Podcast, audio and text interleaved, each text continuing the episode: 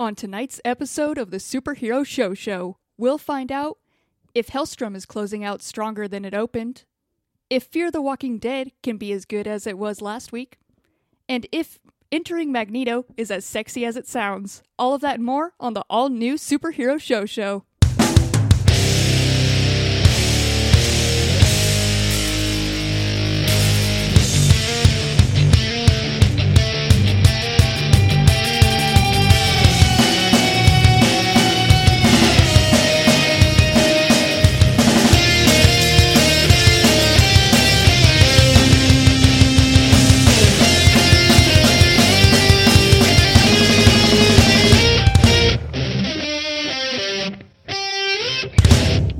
What's up, nerds? Welcome to the Superhero Show Show, the only show on the internet where we review every live action television show based on a comic book or a comic book property. My name is Cassie, and it's come to my attention that maybe you don't know me. So just let me allow me to introduce myself. Again, my name is Cassie. I'm the host of this episode. Uh, I'm a Scorpio. I love love dogs. Do not like walks on the beach, um, and that's all about me. And this show, like I said, it's my job here as the host to lead us through all this comic book TV, which I need some friends to help me with. So I'm just going to let them introduce themselves as well. Uh, here with me, as always, is the one, the only Ryan. Hi, I'm Ryan. Uh, I don't understand who would like long walks on the beach. Uh, walking on the beach is terrible, and walking for a long time is terrible. So, Okay, thank you, 100%. I've never understood why people always say they like long walks on the beach. Like, it's hard to walk in it, there's sand everywhere. Like, why is this a good time? You get sand into uh, both pairs of socks you're wearing and the shoes that you're wearing. Yeah. That and when- sucks. and the jeans, it gets all on your jeans. It's a terrible It's on your jeans. It's the Um, worst. and, and I'm not a Scorpio. I'm in fact a Gemini. Do you know what my wife said to me last night? no. What'd she say? She said, "If you met you, you would hate you," and I think I think that's bullshit. And part of it is I'm a Gemini, right? So that's the, that's the twins. It, it'd probably be the only person I ever got along with. Oh man. Or it is like twins that like eat each other in the womb. Like it's either you guys are super down or you're sworn enemies. Oh, if I met me right now, I would eat the shit out of his womb. Hello, god damn it. No. And that's all you need to know about Ryan. Uh, of course, we have my other host, one of many Mikes.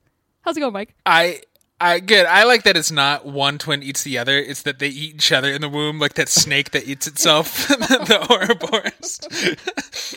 What an so both come out dead. Uh, I like long walks, but not on the beach. The beach is bad. I, I there. I mostly. I don't want to introduce myself. I want to talk about what you guys are talking about. The beach is bad, especially if it's like because it's always in a romantic setting, and you're gonna get like a sandy hand job, and that's not good for anybody. Ha- Every- Man, everyone knows did you guys leading- did you guys both date Sandy Handjob in high school like I did? yes, She was yes, I did. um, what is long, Mike? Like what? I, I have a feeling that for me and maybe Cassie, ten minutes is long, and like it should be two minutes, and for you, long is like four and a half hours. Yeah, my like my birthday a couple years ago, I went on like a 12 mile hike Oh, that's entirely way too many miles. Is th- no. to punish myself for living another year. I'm a cancer I'll say on this society, and I'm a Taurus. Well, I'm so glad you guys got to introduce yourselves. Um, and now they just get to know us throughout this podcast and everything that we do. Because, uh, you know, any new listeners out there, welcome to this. I'm glad you guys have. Are you like expecting yourself. a new glut of listeners? Like I know every Mm-hmm. week we have them, but like something. Are you doing something particularly that? Yeah, uh, it's I've- Helstrom week, baby. It's Helstrom week. All those hey hellheads. I bribed some TikTok witches to bring some new listeners to us. So Oh, I've got some dark. These aren't the arts ba- baby witches who try to curse moons, right? We want legit officiated wishes. No, I went for the baby witches because I, I like I oh, like their spunk. I like what they're bringing. So welcome all to all of them. Thanks for being here. And I, I, I- am gonna need their help. I guarantee fucking to you that this is maybe we shouldn't talk about this. This isn't an on-air meeting, but over the next probably like over the last two weeks and over the next like six weeks, uh, I guarantee you that the vast vast majority of new listeners are because of X Men the animated series and nothing to do with the current shows that we're watching. Yeah, that that definitely makes more sense because uh, let me tell you, for the main event, you guys, we are talking about Helstrom. We got two whole episodes of that, and uh, wow, was it a journey? So, and we might need these TikTok witches to explain some things to us. So, we're actually going to jump right into that for the main event coming up next. On episode six and seven of Helstrom, Damon and the Devil Gang finally face down the demon inside their mom, and it's not their dad. It's someone else. Meanwhile, Anna is getting closer to crossing a line, and Damon might just have the hots for Gabriella. So, Taste Buds, I ask you this. Are we, as we get closer to the end of the first season, which of the siblings is more engaging, Damon or Anna? Ooh, Gabriella. I I actually not it wouldn't be good, but if you got rid of the Helstrom siblings, the show would be better. Yeah, I, I- it was for sure. I uh, I sort of agree. I have a I have a thing for um, Jake Peralta's wife. What's her name? Amy. Mm-hmm. Uh huh. And Gabby has that Amy energy. Um, so I sort of just pretend that there's going to be a crossover soon, and maybe Rosa can come in and just kick the shit out of these two fucking siblings. Um, but yeah, and then Hastings is the Mm-hmm. you know the lady that sort of raised them, but probably has secrets. And then Bunny from The Wire, the caretaker. The caregiver The taker, careg- yeah. the well, ca- yeah. I think the caregiver taker raised Anna, and Hastings raised Damon. And the way like the blood, this other new group is talking that these kids are demons, and there's other people in this world who have wanted to kill them forever, and it's basically because of Hastings and Bunny that they're alive. Rich, incredible writing, folks. Uh, we need a gang. What should it be called? Bloods? Has, has that has, has have we ever had a gang called the Bloods? No, Well- use that shit. There's a lot of blood in what we do, and we hang out in crypts often. Should we be the blood or the crypt? What do you think? Stupid show. It's it's I- it's not a great show. I'm not sure who to blame more, and I guess maybe that's why we're here today to figure out who the blame goes to. Um, but I, I can't believe how quickly I switch from oh no you're the boring one, no you're the boring one throughout the course of these episodes. Uh, they it's it's not a it's not a good show, and it's got a lot of issues. But issues number one A and one B are definitely these two siblings who are probably talented actors. I know that the person who plays Anna is talented. I've seen her in other stuff. Uh, they're so underwritten, and the banter is so bad that you just you absolutely have nothing to hang your hat on. uh, and before they realize the demon is not their dad that they think is their dad, and it was never really explained. Suddenly, Anna went, "That's not dad." That was the big reveal. She just, for no reason, went, "That's not dad," and cried. Or you know what? It, maybe it was explained, and all three of us are like, "Yeah, we don't know though." Like, who knows? But uh, earlier, uh, she's talking to Hastings, and this is the kind of banter they give Anna. She goes, uh, "Let me guess, someone who's related related to us, whose name rhymes with dad." That That's it. that's not even first draft level banter. What the fuck are you talking? And like, it would be almost fine if she did that. If then Hastings and Bunny like roasted her for the next four minutes in the show, like for what a stupid non joke she just There's told. there's one that's better or worse. I don't know which, but at some point, I think she tells her mom, "Small talk is the emoji of polite conversation." Mm-hmm. And in my notes, I just drew the eye rolling emoji. Like, fucking, I wish that I had emojis instead of listening to you speak. the, the problem is she says stuff that makes her seem like a total asshole but i don't think the show thinks she's a total asshole if that was the point is like look at this uppity like she hangs out at art galleries in brooklyn bitch cool but they off they think she's badass so that is mm. not cool Yeah, it's so hard to understand any of these characters. The writing is the worst. It seems like they didn't put like any effort into it at all. Like it's literally it's the most wild thing I've ever watched. I did have like did you guys feel a difference between like episodes uh 6 versus 7 like the first one we watched versus the second? Cuz the first one for me was a bit more exciting just because of the amount of action in it. Like once they Yeah. didn't get to like talk as much and there was more like just big things happening, I was like, okay, it's got a cool story somewhat, but Well, yeah, They're- and they're- we talked about this with Fear the Walking Dead last week. Is that we had a focused episode. It was you know they were locked in this hospital and Mm-hmm. they had a villain to fight, and so we understood. The problem was seven, and you know we didn't we didn't plan this out so like we were going to get to an end of a storyline or anything. It just worked out that we're doing six and seven. Seven at the end of six, they're like, oh shit, everything that we knew was wrong, and then at, at so seven is like. What do we do now? Yeah. and we just stand them. We watch them stand around. but it also felt yeah like the writers went what do we do now not just the characters and we, we didn't get like a crazy rib monster in seven that we got at the end of six where the guy's Oh, ribs literally opened up and there was a mouth in there. I could use some more of that weird shit I feel like that's the one area that they do try. Except my problem is I watch this show on my tiny phone and it's just so fucking dark. like I can't see half the shit happening because it is filmed so dark. I like have to bring it up to You my can't. I don't think you can blame the show on this, man. You watch I'm it on your gonna, phone. I'm gonna This- blame the this show is on your this. fault. this is Look, I gotta watched the. Tree of Life on my phone, and I don't get why people say it was such a cinematic masterpiece. Avatar was not that great. Let me tell you, it, I it just did be- really. I just beat the Citizen Kane Game Boy game, and I don't understand what everybody's all about.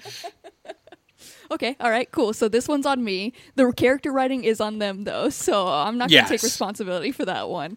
Do people know, Cassie, that you live with uh, Unnatural 20s Caitlin, and your TV has been totally destroyed by Smallville, so you can't watch anything else? Yeah, I gotta like watch it in secrecy. It's like a dark thing I do anytime I watch any of these shows. It's just like me hiding on my tiny little phone, like don't look over, don't look at what I'm doing. It's like a 13 year old watching porn trying to hide it from their parents. I, I will say that I will say that the the tummy monster McRib, as we are calling him, uh, was was pretty freaky. It was cool. Um, it was nice to watch Damien and Anna like still destroy him, but still be like, "Fuck!" Like they, they've been doing this shit all their lives. They're like, "Ew, god damn." but I still the show finds a way to fuck it up because as they light him on fire, then we we get the performance of the tummy monster, and the way that he says, "Oh God." is so much closer. It's not somebody burning to death. It's somebody who just like stubbed their toe. Like he's just like, oh god, oh god, oh god. okay. Based on that, you've never stubbed your toe, Ryan, because it is the most painful thing I've ever been through. Oh, what I meant to say is that he was orgasming just like I do. Oh, God. Oh, God. So, is there like any? Do you think there's any hope for these characters getting better? Because this is now a midpoint, and I know we haven't been watching it, but it's clear these characters haven't like really worked for it.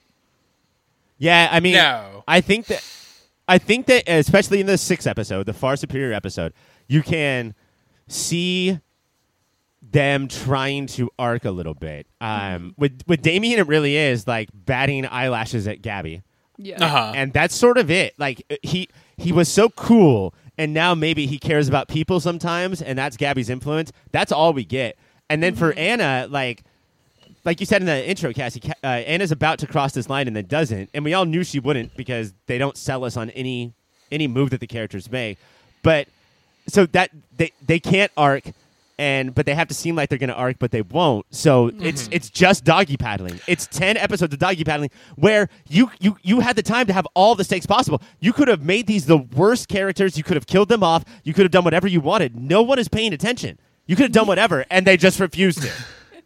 And so the, the line that she almost crossed is uh, her partner Chris, I his think. boyfriend yeah chris's boyfriend derek is a cop and finds out that they that somebody in their building has been using police files and so it looks like she's going to kill him instead she just hugs him and cries uh I like Chris. If this show is about Chris and Derek dealing with these asshole twins, I'm in. That was Yeah. the one character that like was saving it for me. Every time he was on the screen, I was like, "This guy, this guy's good. Give him the show." Like I could follow him as he like doesn't want to be a part of the spooky stuff, but is. At Yeah, one point, she- uh, at one point, Chris and Kevin are having lunch, and Hannah walks in, and she's like, "Hey, Chris, what's your problem?" And Kevin's like, "Oh, I think it's because he works at a super stressful job with fucking bitches all the time. Maybe that's it, Anna." yeah, that, that that that was definitely good boyfriend defense. And I, I like uh, Anna like mentally throws a box of very expensive vases uh, when she's fighting with Chris, and then he just goes, "Throw a shit fit if you want." Like I did, like is like I don't care that you could rip me in half with your brain right now. You're being a little child. Yeah, that was. I was so glad they pulled that move because I was like, "Oh, please don't tell me he's now gonna like back down from her." And he was just straight up like, "All right, you little child, like, put your But- pull up your pull ups." I thought that that's why they're called that. I thought that was super interesting though that like the support of the relationship sort of uh, I don't know like emboldens them. You know, like the fact that mm-hmm. I know that Kevin is there or I know that Chris is there, like sort of gives them more strength. Whereas they Yeah. probably would back down. So it is the most interesting part. The other thing too about Anna, even though we knew for a fact she wasn't going to do anything with Kevin because the the show refuses to sell anything. I'm not even sure how powerful she is because it seemed like she brought Kevin to the fucking edge of death. And then when she lets go, Kevin's she's like, "Are you okay?" And Kevin's like, "Yeah, I just I feel slightly woozy, like one percent woozy, and, and that's it. And otherwise, I'm totally fine, and nothing's And- wrong with me." when her powers, like if she hugs, drains somebody, does she see? They see her past, and that's what fucks them up. like I was very confused with the weird flashbacks of young Anna stabbing a guy in the leg. I don't know if that was to like. I think that was them like toying with like her crossing that line of being the full monster. Like this is like that was a moment as a kid. She also almost like went followed her dad's footsteps or whatever as she was like on the murder.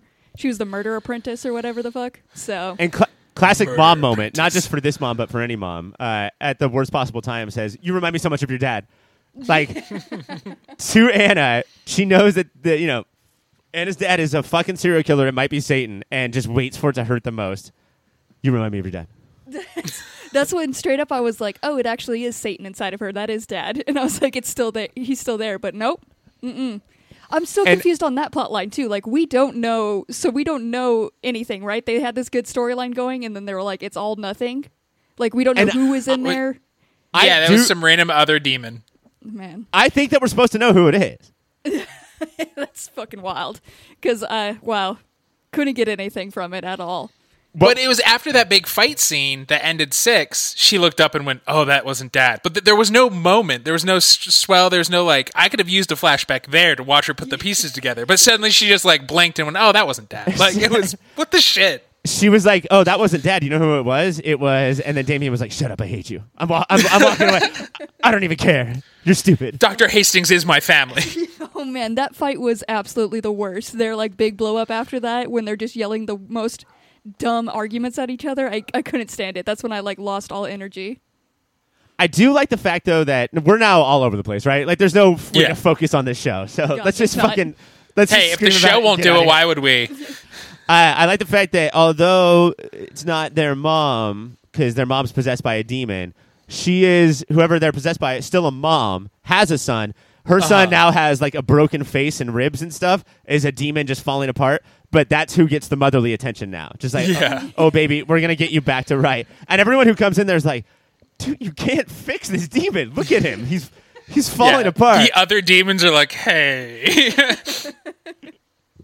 Jaw hanging off. Yeah, that's when she was like, "My child still has a purpose," and I was like, "I don't, I don't think so. I don't think not for that one, uh." But there, I, d- I can't tell you what there any plot lines. I don't know where this show is going, and I'm not. and that's try to after figure out- two hours. And- we, we should know, right? We should know.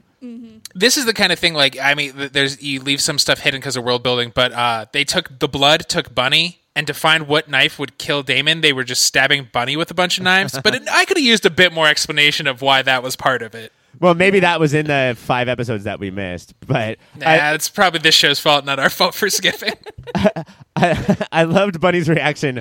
Uh, just like, oh no, not that one. That one. Oh, you're you're an idiot if you pick that knife. Definitely not. no, no, put that one. Shit, shit, shit.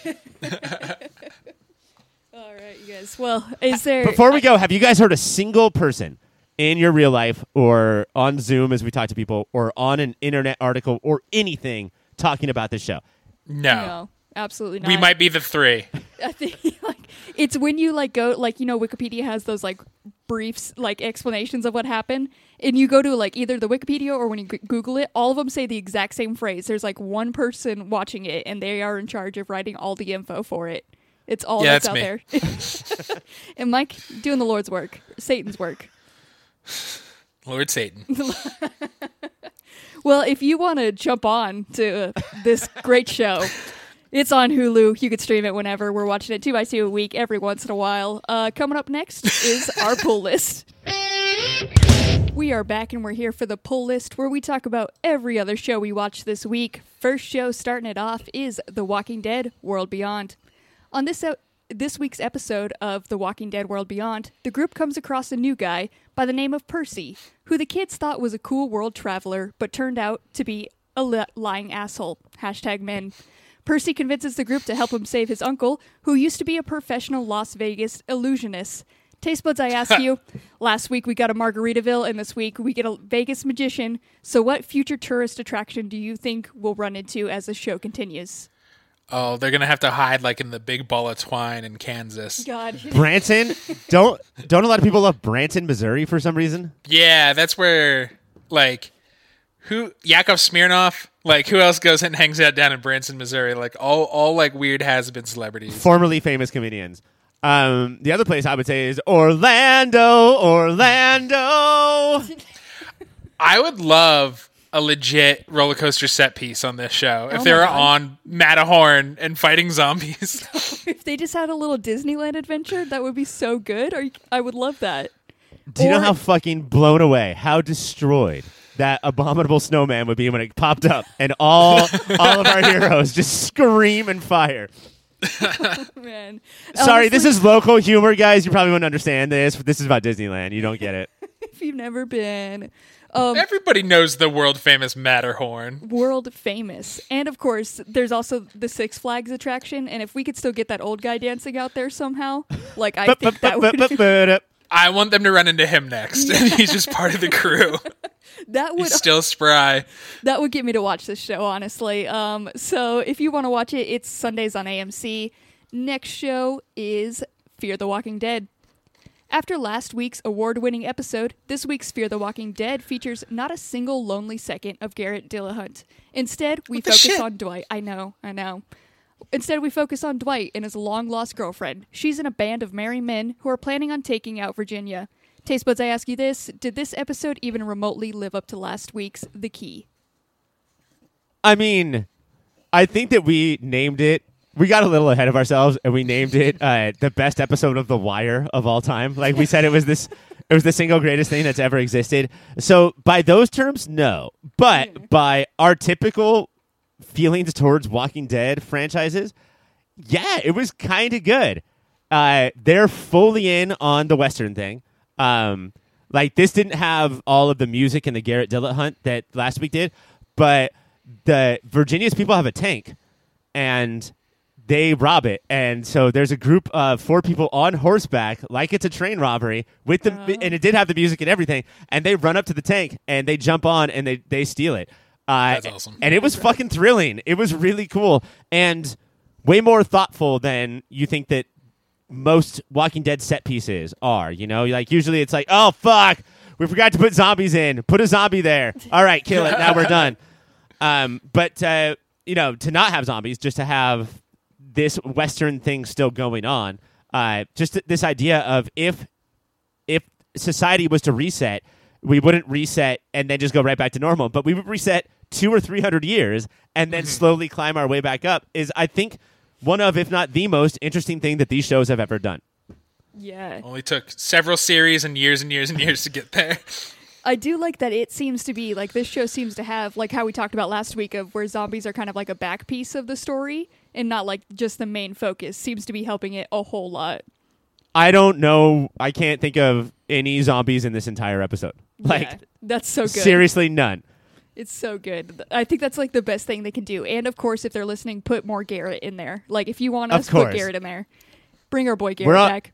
we're on the hunt for more Dilla and Skrilla. Um, the other thing that this episode did too is that things went awry, right? And they had to switch plans. And at some point, they were like, "Oh, you know what we'll do?" One guy, one guy was just like, "Oh, let's call Virginia, tell her to come here instead." And then everybody's like, "Yep." And there was no like, "No, we have to hunker down and plan this out for three weeks." They were just like, "What that guy said, we're doing it now." Oh, and yeah. that makes an Nice. episode motor, you know? Like now we don't have to fucking sit around.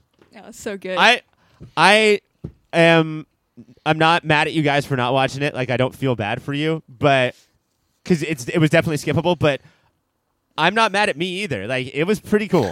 you know, that's that's the As long best as you're not comment. mad. Yeah, that's the best comment that show could get, honestly. Because I expected you to be on here and be like, "Fuck you guys for making me watch this all alone." like I was ready to get a full scolding right now, and I'm glad you don't hate yourself for watching it. So that's a big I did win. bring my, I brought my super soaker full of hot water that Mm-hmm. I was just going to hose you guys down with if you didn't watch it, but I don't Give even us feel a like full using it. scalding. Yeah. A scolding and a scalding. Um so that's two, Cassie. How many more Walking Dead shows do we have to fucking do? Yeah, This- luckily that's it. Uh, Ryan, do you actually have a moment a week for this one though? Yeah. Okay. So as much as I liked it, my moment of the week is during the big tank heist, which was really well shot and was actually thrilling. Uh, there's a part where Dwight is on the top of the tank, and the tank is like turning. It's not a tank exactly. I just don't know what to call it. It's a very, very armored vehicle, and the tank turns, and Dwight rolls, but he is not grabbing on to anything. It's clear he's clearly just in a studio, and they move the bottom a little bit, and he's just laying there like this, and uh, nothing happens. Uh, and For then- for the listeners, Ryan's hands are just like flailing about as some sort of jazz fig- jazz finger dance. so yeah, imagine just imagine sitting on a car and having the car turn at a million miles an hour, and your butt is so butt bootylicious that it just holds on to the tank no matter what. That's why you got to squat. That's why. That's why you do squats. prepare for the apocalypse.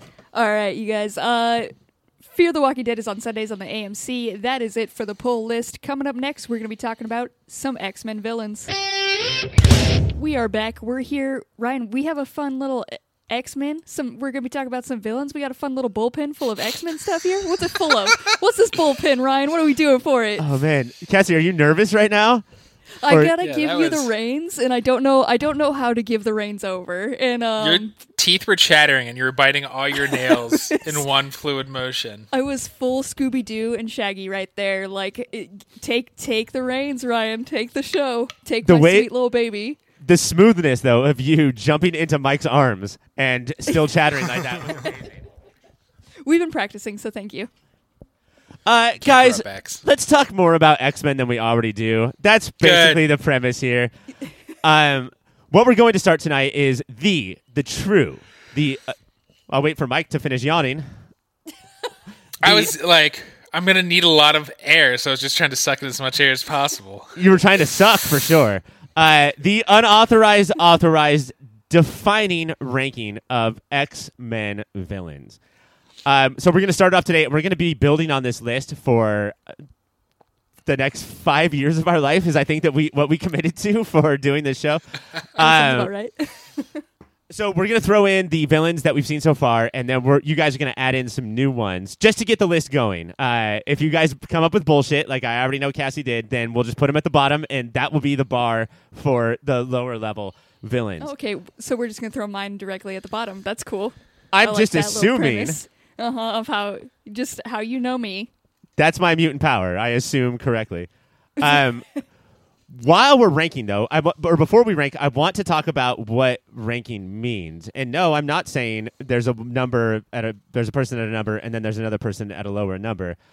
When it comes to being a villain and ranking high, what exactly are you looking for, Mike? Uh, I guess evil. So You need a lot of evil. Great answer. So strong. Right out the gate, gotta be evil. Compelling. Ooh. That's I think that's where I want to start, right? Uh, I think that a lot of people will say like, who would win in a fight? They go number one, and then so on. Mm, I don't give a shit about that. but I think compellingness is where I would go to first. Yeah, because they got to be able to like sell their character. Like they need to draw me in in order. Like they can have the raddest power or like be this ultimate gu- bad guy, but if they're not selling it, I don't. I want no part of it. Okay, so it's so I think what Cassie is saying, and remember what a big WWE fan she is, is it's mm-hmm. not just their compelling backstory and who they are as a person, but if they sell their power, you're gonna die tonight, Professor X, and I'm gonna be the one to do it. Fuck.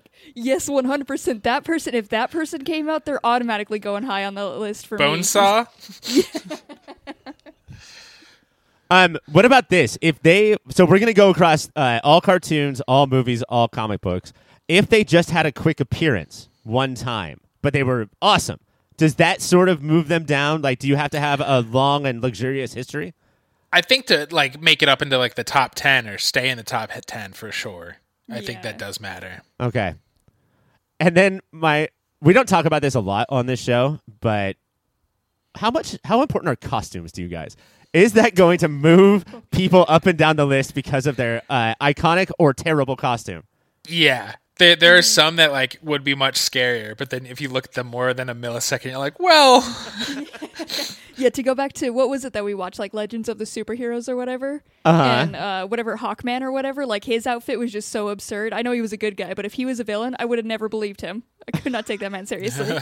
and his Well- grandma or mom roasted him. So if their Yeah. mom comes on and roasts them, they're gonna move down on the list. yeah, that's fair. But this the, the costume part I think is interesting because Mike, you're an old school fan. You love Yes. that Will Ferrell movie, and Yeah. but Go like through the quad, through the gymnasium, sure. Magneto. Let's start with Magneto's costume because he's probably who we're going to start with. um, that is a classic all-time costume. But can you also see an argument? Let's say Cassie has no history with the X Men of saying that fool looks like the biggest fucking moron I've ever seen in my entire life. I yeah, it, it's hard when you've grown your whole life being like, no, obviously that's one of the worst villains. but I could see if you just introduced and it was just this pink and purple cowl helmet thing, you're like, that's that's who you guys are afraid of. Yeah, they did. They made his suit incredibly tight in this animated version right now, and I can tell you what did make him more intimidating is the amount. He is incredibly more beefy than I thought he would have ever been. Mm-hmm. He's his shoulders are so wide, so beefy. Cassie, if He's an old beefcake. if Mike and I were to say right now that Magneto is the slam dunk number one as we start this list, would you have an mm-hmm. argument? I don't think so, because from what I've known, he's super powerful and well, so he can control metal, and a lot of things have metal, but like it's. I don't know if it's that hard. You can still avoid metal. So I don't know, maybe not one. Not when the first person you send into every fight is Wolverine. Like you just got to put him on the bench. I know they never do, but it is a very unfortunate for Wolverine. One hundred I- percent. You could try to put him on the bench, but he goes where he wants to go. So that's probably not going to work. Um, Mike, do, I mean, tell me why you think Magneto should be one. I'm just assuming that you do. should be the, the number one. Yeah, I mean, its longevity really matters here. Badass costume, badass powers, and it's that he is a warped version of Xavier's dream. It is like he's villainous enough that some people like the hashtag Magneto's right comes around every few years. Like that people are like, yeah, maybe he should kill all humans because look at us. uh, that's a pretty good villain if you can convince people that you're right. One of the one of the reasons that people like think X Men are so great is because they hear about the initial starting point, which was um, Professor X and Magneto are Martin Luther King and Malcolm X. Right. Um, I think that Magneto has been twisted enough where that's no longer the case. I, don't- I wouldn't. Yeah. I wouldn't classify as Malcolm X as a straight up terrorist, which Magneto always falls into. But Yeah, when- I also think like i- he was never because at first he was like, uh, and here are my Brotherhood of Evil Mutants. Malcolm X never was like, I'm Malcolm X, and here's my Brotherhood of Evil Men. like, right there in the branding, Malcolm. Like you got to switch something like that. get a PR agent. Did he? Was he like front and forward from his Brotherhood of Evil Men, or was Malcolm sort of in the middle? He was in the middle. Okay. Oh man. All right. See, this yeah. is what this is why I was scared to let you host. oh yeah. Like I wouldn't have said that shit if you were hosting. Um, we're gonna move on to I think the biggest villain of the series so far, which is one Henry Gyrich, which we wouldn't think about a lot because he's not a mutant and he doesn't have powers, but he is a fucking Yeah, burr a in the ass fuck. of the X Men for as long as I can remember. He's evil because he's basically uh, the Mitch McConnell of the X Men universe. Uh, he Did Mitch ruthless. McConnell get inspired by this I person? think his glasses look definitely. Uh, and yeah, he's just evil. He's willing to sell anybody out for what he thinks, and it's like he always says like mutants are evil. I believe in humanity, but it's really the money he gets from the Sentinels. Like he wants those sweet, sweet DoD contracts. But we can say below Magneto, yes. Yeah, Yeah. Okay. The next one is Mike. You just mentioned it. Um, Henry Gyrich's, I think, creation, at least as far as the cartoon goes, which is the Sentinels. Um, this is much more iconic than Henry Gyrich, but I don't know if the Sentinels were ever in a movie. Were they?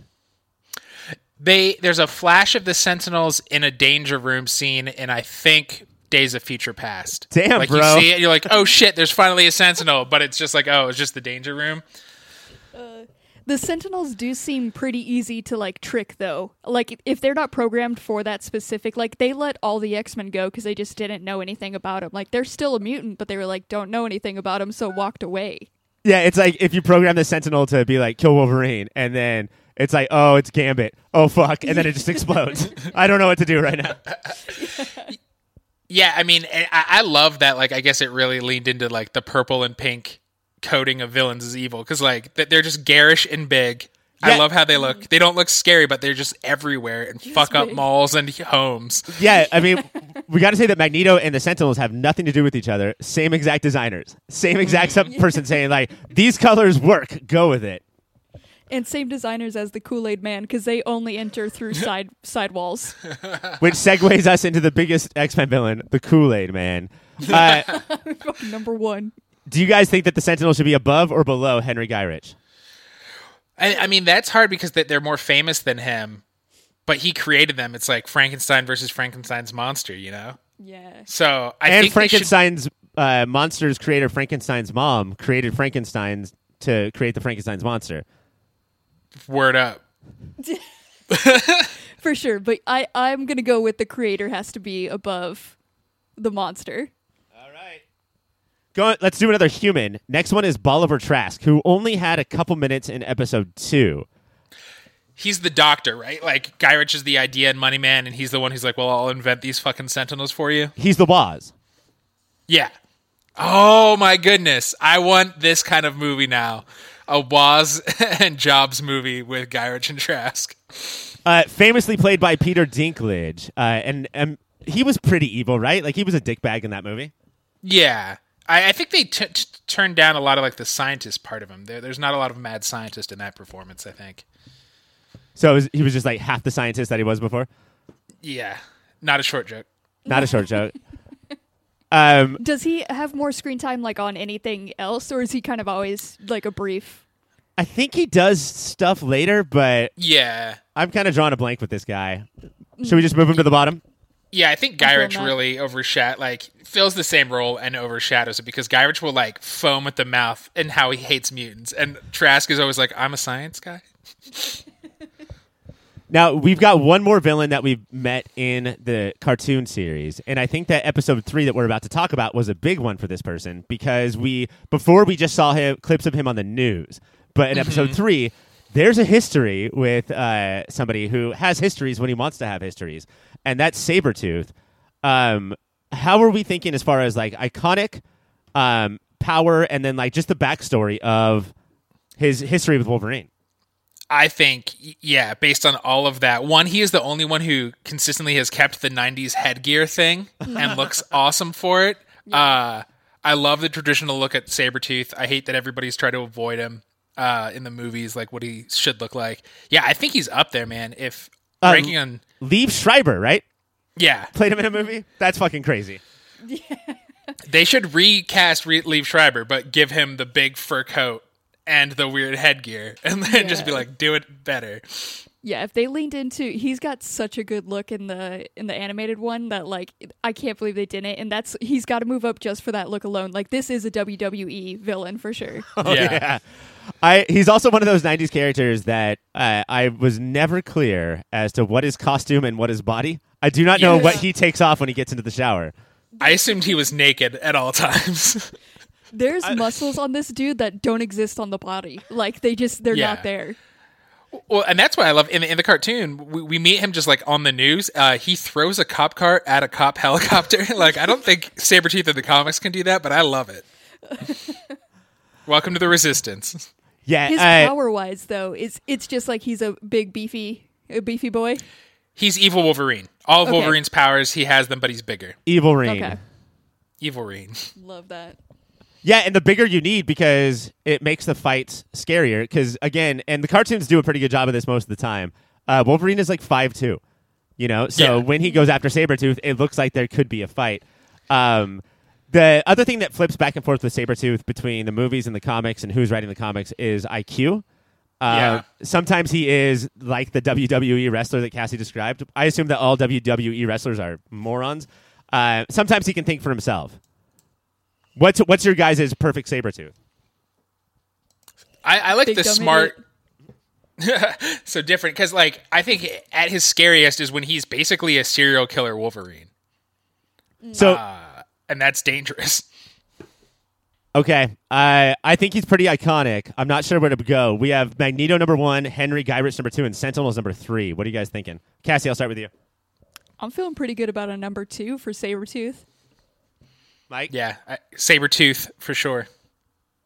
Just T W O. tooth, that tooth, iconicness. tooth.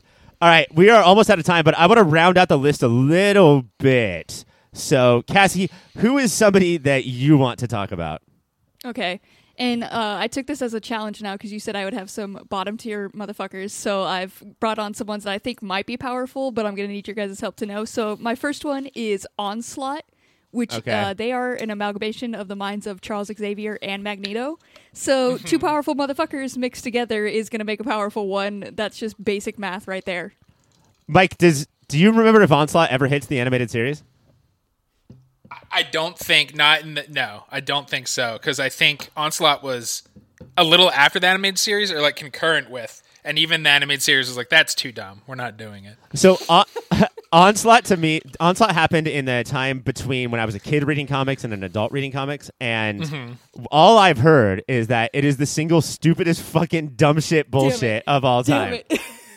Well, I mean, But, I look mean, at him. He's Does he's that look cool to you? with- That- no, it looks at- '90s cool. It, look at all those muscles. Yeah, it had the same. It's the same color scheme and beefy man. Like I thought I had a good pick right now. Cassie, if you're into muscles and beefy men, we are in the perfect era for you. Like you're about, your mind is about to be blown. Wait till Cable comes in. Oh man. Onslaught sucks. Okay. Okay. Well, all right then. All right. I guess I brought a bottom tier bitch then, so we can go ahead. I, is he at the bottom? Is he below? Bolivar scientist? Trask. Yeah, he's below Bolivar Trask. Oh Fuck, shit! dude. Fuck. All right, that's humbling. Onslaught is at the bottom. Mike, I need somebody from you. Who do you want to add to this list so we can sort of set our bars for the future? One of my favorite. I fucking love Mojo. Oh, Uh, I love a villain with a different kind of uh, motivation than I just want to rob Motivation. banks or fight for like it's it's it's he is evil in the way that all executives are evil and he just wants to make that sweet sweet television and he looks like a monstrosity. He's the scariest thing.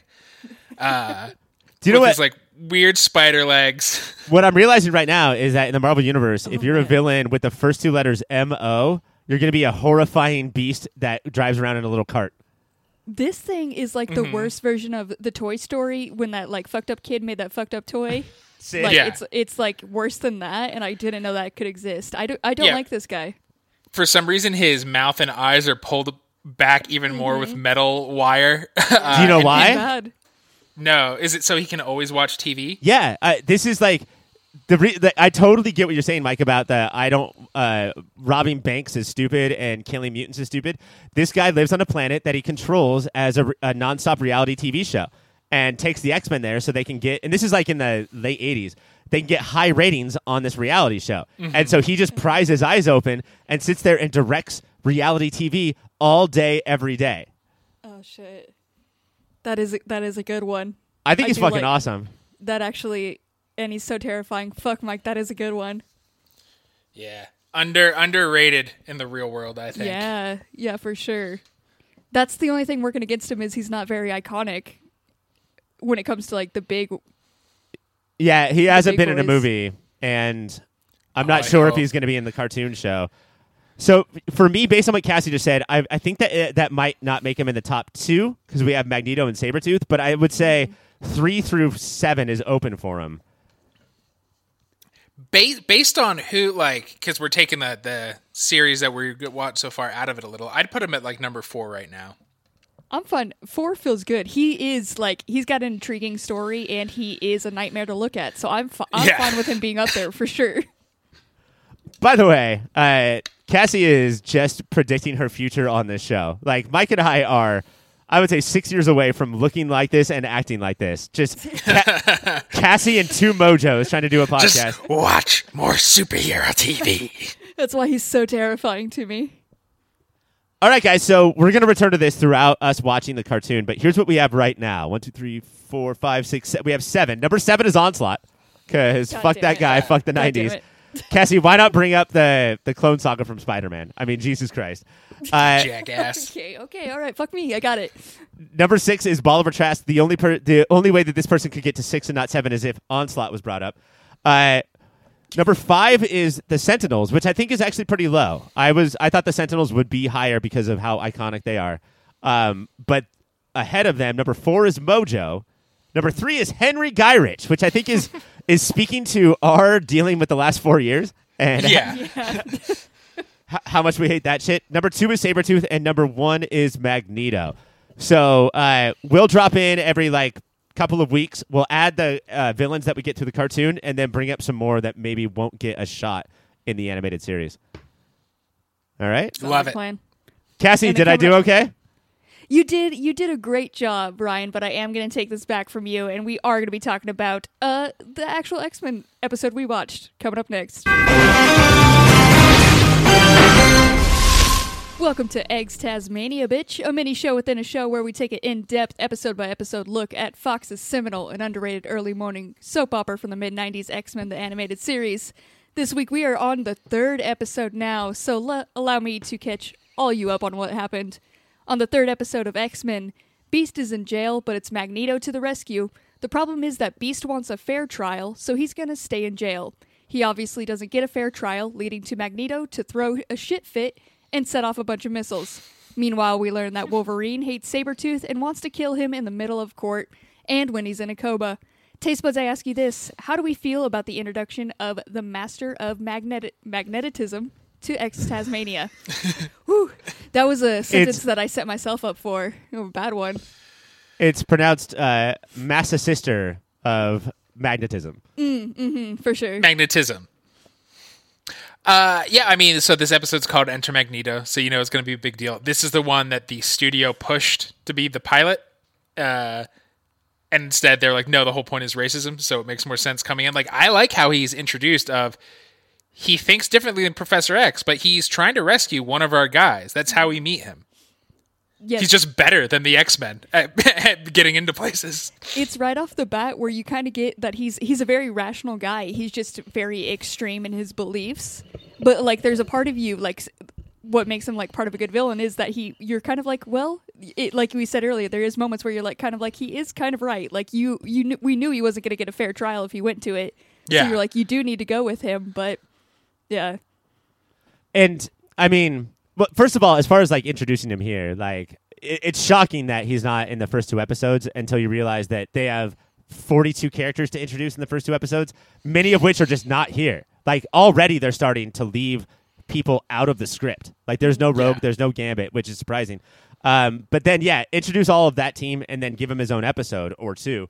Um, but for the first half of this episode, we have Wolverine and Magneto and Professor X dancing around lines and laws.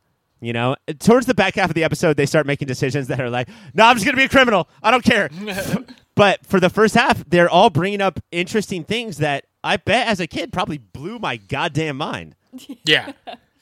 well, especially because like so we the, the episode opens Beast is in jail and he's just reading and the guards are just standing outside his thing yelling old school racism. I Like, mean- Jim Crow level racism at him. And these guards, like, they're not just like for hire guards. They found the most southern Trump voting guards to work there. Uh, Look at that blue bastard. They're like, look at that mutie trying to read, and one's like, no, no, no, it's Animal Farm. It, he's looking at the pictures of his kind. Like, it's like, what? He's probably rubbing out some blue jizz from his hairy hair. I, I do say, I, I got to say, though, that Animal Farm is, it seems like a book that's a little below Beast. Oh, And- yeah. And it feels like the reason that he would pick it is to get the guards to talk shit. Like, Yeah. I feel like he's asking for shit there. It's a smart book they would have heard of versus Right. an actual smart book. There's It's no got animal right there. It- You're setting up their own jokes. If he was reading Anna Karenina, I don't know what they would have said. yeah there would have been they, nothing they, they would have been like, how do you say that? Tell us so we can make jokes. and then uh I so Professor X gives the lowdown on Jubilee or to Jubilee on him and Magneto, and here he just calls him Magnus. Like he doesn't even get the Eric. Uh, it's just I was friends with Magnus.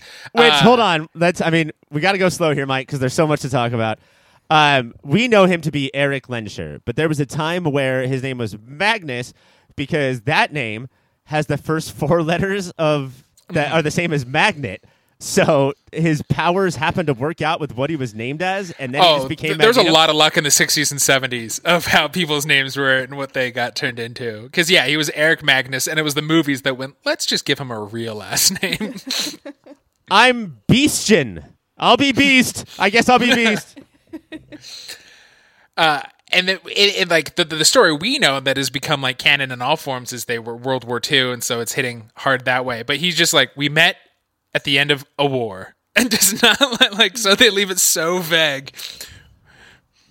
Yeah, the introduction Wait, to him, like just his background story, I feel like they did good at like first off just right out the gate, he was the one where they didn't have to explain his powers, we could actually see it through animation and then Mm-hmm. like to get his like all the past from it made his probably like the coolest introduction to any of them we've seen just because of the history and his powers. It was definitely smoother than Rogue in the first episode. Going, Yeah. shit, this reminds me of my entire backstory. They they got it on that third one.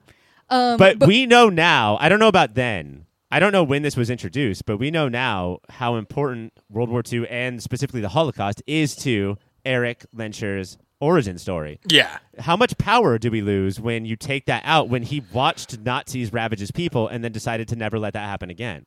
I think a lot. A, a lot of Magneto is right. Is that backstory? And here, Professor X just says we met at the end of a war. Mm-hmm. Magnus was angry because the people we were fighting killed his village. Like it's so vague. So like it's still there, but it's vague enough that it doesn't hit the same as he was a kid in the Holocaust. Yeah. Like that hits pretty hard. Too hard, too hard for, there- for a Saturday morning cartoon in the early Do you, nineties. do you think there's Holocaust deniers who are huge fans of the X Men who are like, yeah, it's all fantasy, obviously. after these couple of years, I wouldn't doubt. I can't doubt anything. Uh, so we did actually at the trial. We got an introduction to um, another guy, Sabretooth. We got all of Beast trial, which was like televised and everything. People were all about it, and I and ca- and the judge really wants everybody to think it's on the up and up. Oh, Right. Like yeah. it really it's this is fair. You don't have a lawyer, but you can talk for yourself. I was But- I was tricked for a while. Like there was a solid two minutes of this episode where I was like, "Oh, we got a good judge. We're gonna do it. Beast, we're gonna Henry McCoy, we're gonna get out of this." And then right at the end, the judge was like, "Yeah, but fuck you. You're going to jail." Mutie. Well, he did quote the bard, so God, that- you got to get that out of here. line was so unreal. Uh, so we did get that full trial, which obviously goes poor for Beast, and then we get um Sabretooth just busting in, and this is an introduction that didn't make any sense to me. Like this guy Well- just appeared. I think, and this is all extrapolation from what I know. I could be very wrong here. Is that Magneto sent Sabretooth in the minute it looked like Beast was gonna get thrown back in jail? Magneto sent Sabretooth in to be like, no. But it really is just proving the humans right, which Yeah, they- is why Sabretooth is not the smart version here. He couldn't have sent in a worse mu- mutant to get him out. Then, like, And Cyclops is nasty. Like maybe like they are always like, oh, protect the humans, but he, he's like, oh, we got to help Sabretooth. They're gonna kill him. It's like I don't know, man. He did break into the wall and is throwing people around and killing them. So ma- I don't know. But I, I mean, I do think that though is sort of the like the social spotlight that or magnifying glass that the show is doing because uh, when Magneto goes to get Beast, he- Beast says, "I I'm waiting for my fair trial," and Magneto scoffs. Why do you think that you're going to get a fair trial? Which is Right. uh, the way that a lot of people in this country feel because of how you were born. You're not going to get a fair trial, and then there's a lot of people in this country who uh, just take the the route of if they already think me to be a villain, then Right. why don't I just do it? You know. So Sabretooth is that is sort of you know it's it, it's not like it's not the most long term thinking, but Sabretooth is saying I'm going to get assumed of this no matter what. I'm just going to take the easy route, right. and that's that is something that really does happen. yeah. and is yeah, very complex for a children's Saturday morning. I'm I'm eating Trix while watching this. uh, after this uh, breakout and everything, we do then get Magneto's attempt to like just destroy everybody, where he takes over missiles. Uh, how did you guys feel about this whole little plot Well, line? Be- before that, can we sit on Sabretooth and Wolverine for a second longer? Because yeah. Cyclops is like, they're going to kill him, and Wolverine goes, good, and folds his arms. Like, he'd rather watch Beast also get dragged out than helped. Because, uh, and then doubles down because uh, Sabretooth gets thrown in a coma, as you do when you're fighting the police, and so they bring him back to the mansion, and there's like a distraction, so Wolverine goes to pull the plug while nobody is watching. It does. yeah, and pull, It's does like pull the plug. straight up cuts through the plug.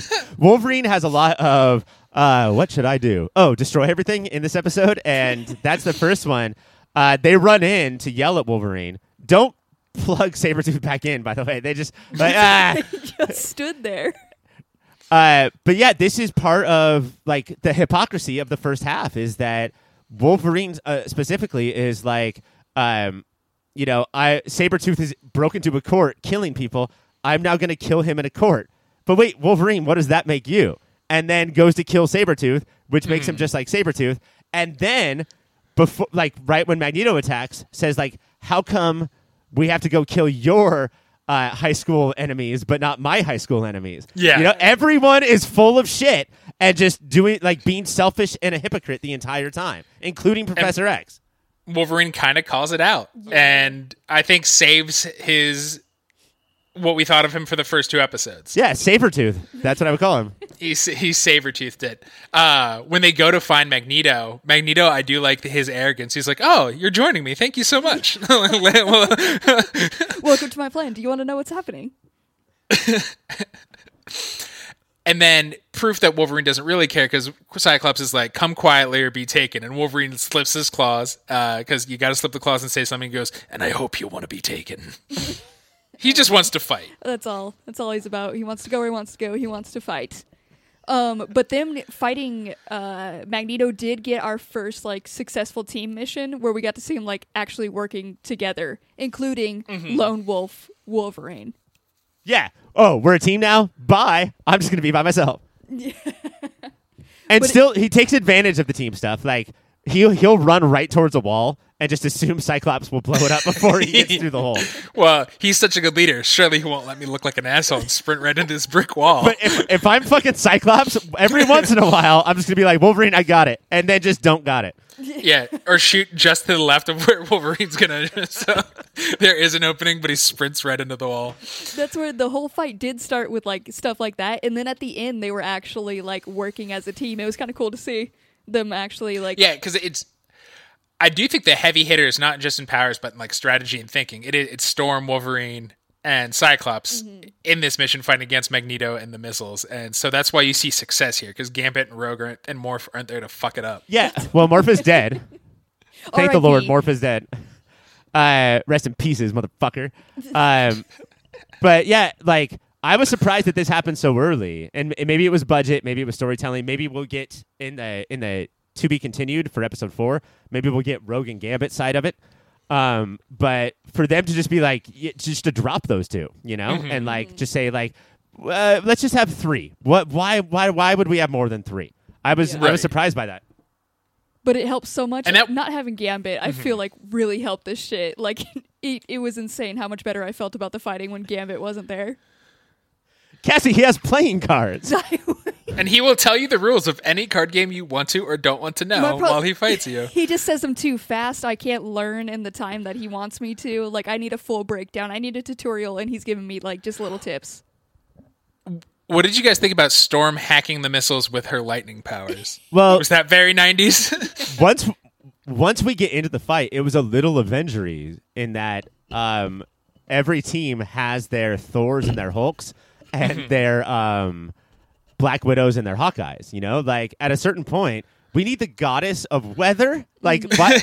and then n- nobody else on the team matters, and that sh- that should happen a lot. I mean, I hope it doesn't, but it, it probably will. Where she just goes up, she's she is going to straight up self sacrifice. She is going to Yeah. pull a Tony Stark from the Avengers movie. She's going to kill herself, and then, shocking me.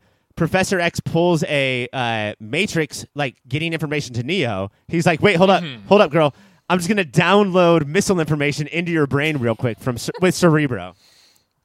Yeah, it felt like that that part was a little insane because I felt like she could have known to just like gather up a storm to buy like send the missiles somewhere. You need a man. you need a man to help you out. yeah. Because I do like, because he's like, here's that. She's like, oh, I understand now. Aim them towards the water. Yeah. Like that. was- before she Don't kill fly them myself. Up into the air. and be, She was just so sick of Cyclops and Wolverine's dick swinging bullshit. What if we? I was too. All Cyclops does is just scream no at his own team. Uh, but what if we got it from Storm's point of view, and a Cerebro comes in, like the message is like, "Hey, don't kill yourself," and she's like, "Oh." Oh, I get it now. understand. Don't- I got you. All right, guys, we almost got to go to awards. Is there anything else you want to talk about right before then? the- showing that Wolverine is more of a team player, uh, it does end. He catches Storm and he looks at Cyclops and goes, "Mission accomplished, buddy," and fully means it. Like I expected them to high five uh, as the credits came down over them. It Call, called him buddy, buddy. though. Yeah, that was a big deal. Uh, I also uh, a couple of things about Mags and Profix. Um, they were never not old. Even in the flashback, they were old as fuck. and these eyebrows on these two gentlemen are just Yeah. all, oh, where Oh, shit, did they yes. get these these eyebrows? That is They're both played by Eugene Levy. but they go so like mags go up on the side like nobody's uh-huh. eyebrows like he 'Cause has that's to evil. shape them to go Yeah. up it's straight like wario yes well, I don't know if we meet. I don't know if Quicksilver is ever in this show, but there's a version of Magneto and Quicksilver. Their eyebrows go over their hair, like they grow out of their face, out of their hair, and back down. And I hope we see that at some point. I wish there was a Mario Wario thing going on where instead of Magneto, his name was Warfessor W.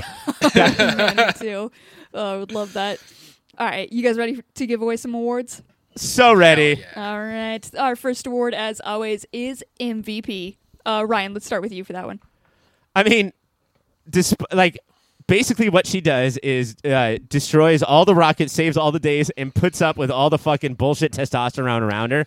Uh, I have a feeling that we're going to get used to saying Storm is the MVP. Yeah, it has to be Storm. She literally did not need the other two. Yeah. because Wolverine just punched computers while she handled the problem. And I can't believe that didn't work. He goes in fully confident, and then after like and just destroying things. And after three swipes, he's like, "What the fuck? I thought, I thought this would do it." Yeah it absolutely it, it's 100% storm and I, like it's always going to be storm uh, ryan i'll give that point to you so next award least valuable player mike I don't want to say Jean Grey every episode, and I actually don't even think she was in this one. So I'm going to say because he did not help his case, he did everything uh, the worst way. Uh, Beast and him saying fair trial. I want to see that I'm one of them, but he talked down to this jury of your peers. They're idiots, and he's still like, "Eh, "Shall I quote the bard?" He's a Uh, I don't- he's a civil rights hero. He's he's trying to do civil rights in a different way than Magneto. He's not the LVP. I, I think he's the LVP. He did it poorly. but he did quote the bard ryan did like he he quoted the bard so um all right ryan who do you got for it then And for so long, that quote just kept going. Uh, it's totally Cyclops. Cyclops went out there, uh, shot a couple of optic blasts, but was way worse than episode two. Everything he said was like, Storm, don't do that. Wolverine, no. Jubilee, stop it. I can't even see you, but you better stop. that was his entire job. It's Slim with the tilted goggles. And like the one time he, so that the previous episodes when he was saying no all the time, he at least helped. Like he took out the Sentinel. Like you said, he Yeah. didn't do anything in this one. So that that is a fair one. He blew open that wall. He did after for himself and himself only. He did. Um, I have. I think it's always going to be my LVP is Wolverine, and that's because one the computers like we talked about, but also he was so cryptic as to why they shouldn't trust Sabretooth. Everybody was like, Yeah. "Why do you hate him so much?" And he was just like, "I do." Like you had the Explain time. yourself, dude. you had the fucking time to explain it, and he simply just would not, just to be cryptic, and I can't stand it. So He saw how everybody's eyes rolled at Rogue last week when she went into her full backstory. So he's like, "Well, I'm not going to make them sit through my bullshit." I do the the most affecting part of like Wolverine's emotions that we got is that almost all everyone else at the same time was like, well, it wasn't too long ago where we thought you, we treated you like Sabretooth, and he was like, what the fuck? That fucking hurts me. Why would you say that to me? it's the meanest thing. he didn't know. He thought he was No, just, that's how they, he thought he was a super awesome guy this entire time. he never heard the backhanded compliments. Uh, fucking Wolverine cracks me up. Um, I would give it to him. I think I'm gonna give the award to you, Ryan, though, because si- like he just didn't do anything. Um, all right, next award to give out is best use of powers. Ryan, let's start with you. Now, I know typically this is like a storm with lightning and shit, but we have to admit that Sabretooth's powers are his strength, agility, and feralness. Uh, he busts into the courtroom, and two or three security guards running behind him, and he picks up a chair and knocks all the motherfuckers out at the exact same time. And that's how I would use my powers. They all go the fuck down immediately. So I'm giving it to Sabretooth. Hell yeah, Mike. What do you got? Uh, we saw the entire X Men team really struggle last week to get into one of these mutant control agencies facilities, and Magneto comes in and throws tanks around, rips off walls. Like he he basically walked in and owned that place, uh, letting you know how weak the X Men actually are and how boss he is. Yeah, Uh, it's intimidating and awesome, and I would join his Brotherhood of Evil Mutants any day. yeah. His inter- like him coming in, you were just like, oh, he's unstoppable and can do whatever he wants. Like it was, it was super. It was super cool to see. Um, for best use of powers, I have Cyclops for putting that hole in the wall, but not until after watching Wolverine climb it, and then he was like, "I can actually just get in." Uh, but Mike, I'm gonna give that one to you because it is just insane powers used right.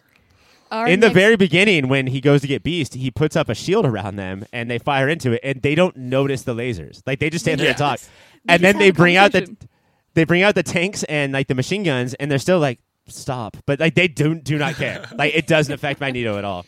Yeah, it's wild. Okay, next award we got best gasp line, and uh, Mike, I'm gonna start with you. I think because it's the level of sass in Wolverine's voice. We already talked about it. It was, how come we're supposed to trash your old enemy, but be nice to mine? Like, he thought that was such a good burn. But it was like it was a good thought he had, and I was so proud of him for that. Like I gasped just for him putting like a coherent thought Right. together and a valid point. I was like, look at him, look at the not little to boy not go. to not to be this person, but I think the line was. I ask why we're supposed to trash your old enemy and not mine when I want to ask why we're supposed to trash your old enemy and not mine. Yes, that is the proper quote. Uh, Ryan, what do you got for this? Uh, somebody, probably Jean Grey, it's probably the only thing she does, says uh, critical mutant injury incoming or something when they're bringing Sabretooth in. And Jubilee stands up after kissing Professor X for some reason, Y- looks yes, right weird. looks right into the camera and gasps her fucking water balloon balls off. It's like she literally does it. So I think it has to go to Jubilee. Fuck, man. Her gasp is the gasp line. when they wrote in the script gasp is the gasp line that's such a strong argument uh, i have for it my guess uh, it's the, actually the judge in that during that moment because when beast quotes the bard and he says like if you cut me don't don't i not bleed too? And the jar- judge comes back with don't tempt everybody. And i was like oh damn. It was a straight like mooring moment. I legitimately was like oh shit. Oh damn. Um but god ryan i you worked the system. I'm gonna give that one to you. Uh, all right, we're actually gonna we have a new award this week that we're gonna give out. I want to do most '90s thing. Uh, Ryan, let's start with you for that one. I don't have it. We said we're going to do it next week, yeah, we had a meeting and said we would do this next week, and we all agreed and went, yes, next week. I was uh, My- I heard that meeting oppositely. So indeed, we are next week. You guys teaser. my We're gonna do 90s most- my my 90s moment is when Cassie was like, "Let's do the 90s moment as if gnarly, bro." All right, I'm gonna give that point for me for being a great host. Uh, then we are gonna give best joke. Ryan, do you have a best joke of the episode? It's court tomatoes. After Beast After Beast reads or quotes the bard and the judge is like, "No, get this mutie out of here." Everyone who brought court tomatoes throws their court tomatoes. Well, they just were showing they also know Shakespeare Yeah. history. We know we know how to be groundlings. We're the groundlings. You're going to get some court tomatoes. Part was the most unreal. They all had to get together. They're like, you, you know, we're bringing tomatoes to this, right? And they're like, obviously, it was so unreal. well, we're going to court. Gotta bring the tomatoes. Mike, what do you got? Uh, I think this is the first hint that uh, Storm's powers kill her, which is how you deal with an overpowered uh, person on your team. Is they, they get knocked out if they use them too hard, and so Wolverine get up catches again. her. Huh? They do get up again. Yeah, You're never You're gonna never keep, gonna them keep her down. down. Yeah. Uh, but Wolverine catches Storm and looks at Cyclops and says, "Must be our company," which is like such a non-joke, but isn't he trying? Oh man, it is. It's like almost a dad joke, and you gotta respect that. Uh, Nobody's been more of a father with less sperm than Cyclops. I have for the best joke was the joke that the writers pulled when they made those guards just the most hick motherfuckers because like a genuine. Was he reading? A book? Uh, but Ryan, it's got to be the court tomatoes. I hate that you've done so good at this round. It's actually killing me. So, Boo. Mike, me and you, we've got one point. My one is from being a good host, so you know that one counts. And Ryan, you did get four of those. So, congrats. Fuck you. Um, that's all we have for Extaz, the third episode. We're going to be talking about more, but that is all for this show. All we have to do is some plugs. So, Mike, can you tell me about some websites?